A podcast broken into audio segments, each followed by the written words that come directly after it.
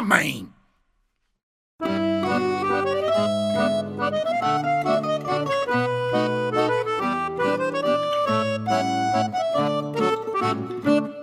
Oh lá lá! Bem-vindo a mais um episódio do podcast Faz Homem de Luís Coelho.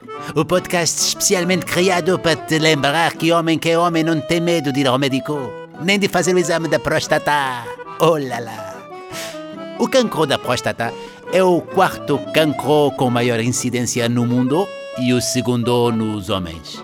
Os sinais e sintomas do cancro da próstata podem apenas surgir em fases mais avançadas e complicadas da doença, até porque estamos a falar de um cancro silencioso e sem dor. Por isso, mesmo sem sinais ou sintomas, tens de ir ao médico ver disso. Não custa nada e tem mesmo de ser. Só assim vai estar em condições de poder continuar a aproveitar as coisas boas da vida como o vinho francês, o queijo francês, o croissant francês, o beijo francês. Hum, não é assim, Júlio Isidro? Coisas de Homem, parte 2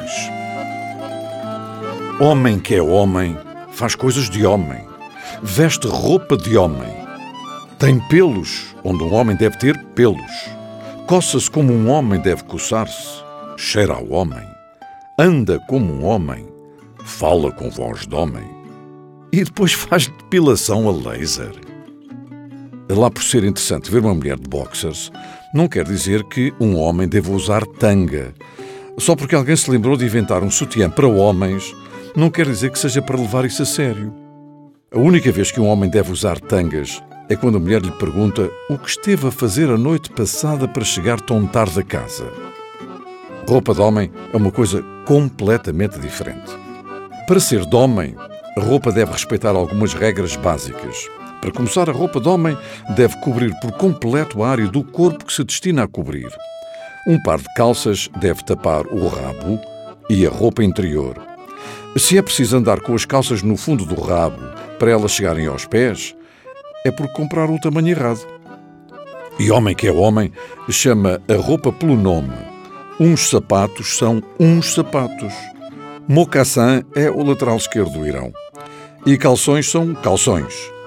Corsários são indivíduos de barba rija, olhos de vidro e pernas de pau que andam a pilhar embarcações. E esses raramente usam calções. E mesmo que as peças de roupa combinem umas com as outras, um homem nunca usa a palavra pandan, a não ser como onomatopeia. Puxei o braço atrás e pandan, mesmo nas trombas. Vai chamar mocação aos sapatos do teu pai, palhaço.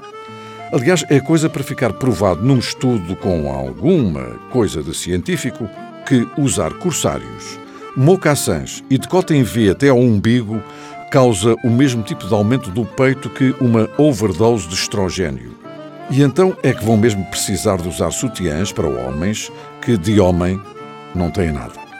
Já agora façam um enorme favor à vossa futura vida sexual. Se não têm um corpo slim, não comprem roupa slim fit. Quando uma mulher quer ver enchidos, vai ao talho. Tão ou mais importante do que o visual é o cheiro. Um homem não cheira a fragrâncias. Quem cheira a fragrâncias e águas de colónia são os franceses, e é um desperdício gastar dinheiro em água de colónia quando a água da torneira cheira ao mesmo ou melhor do que muitos franceses.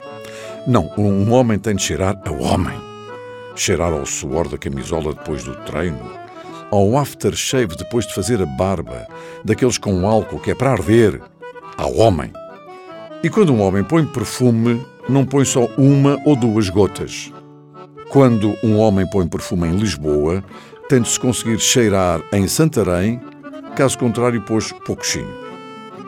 E também não põe nos pulsos ou atrás das orelhas. Um homem afasta o perfume o mais que pode e borrifa a maior área que conseguir, perfumando metade da casa de banho no processo. Quem disse que ser multitarefa não é de homem?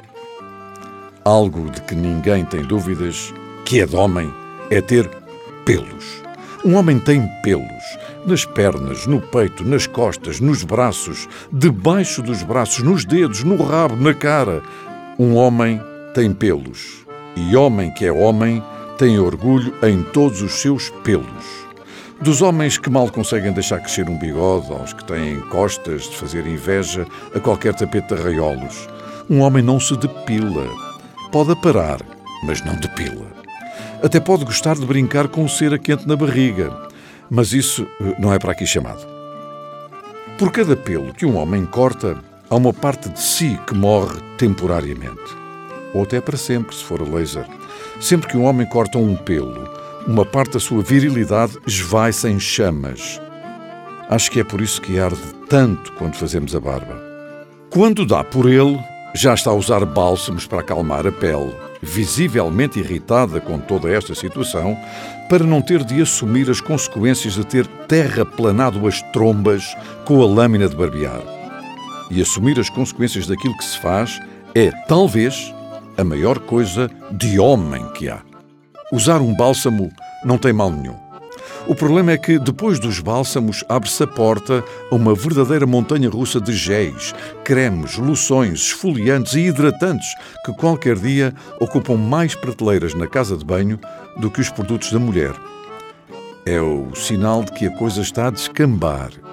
Quando dão por eles, estão a usar escovas de lufa e puffs no duche, enquanto cantam músicas da Shakira, que, como todos sabemos, é daquelas artistas para ver sem som. Por mim, ela pode estar a cantar o que quiser, desde que continue a esquecer-se da roupa em casa quando vai para os concertos. Infelizmente, todos os homens têm de fazer coisas que não são necessariamente coisas de homem. Mas isso não quer dizer que não as possam fazer como um homem, como cortar as unhas, por exemplo. Cortar as unhas não é uma coisa de homem, mas convenhamos que, para ser uma besta, um homem não precisa ter as gadanhas de um animal. Também não precisa de ir arranjar à manicure, nem à pedicure. Primeiro porque um homem não arranja as unhas. Quem arranja as unhas são os franceses. E alguns também usam sutiãs para o homem. E segundo, caramba, não há um canivete suíço lá em casa. Da mesma maneira, um homem também não lima os calos. Arrebenta-os com pedra-pomes. Se não tiver pedra-pomes, porque pomes é nome de pedra francesa, arrebenta-os com um paralelo. Demora mais, mas perder tempo é uma coisa de homem.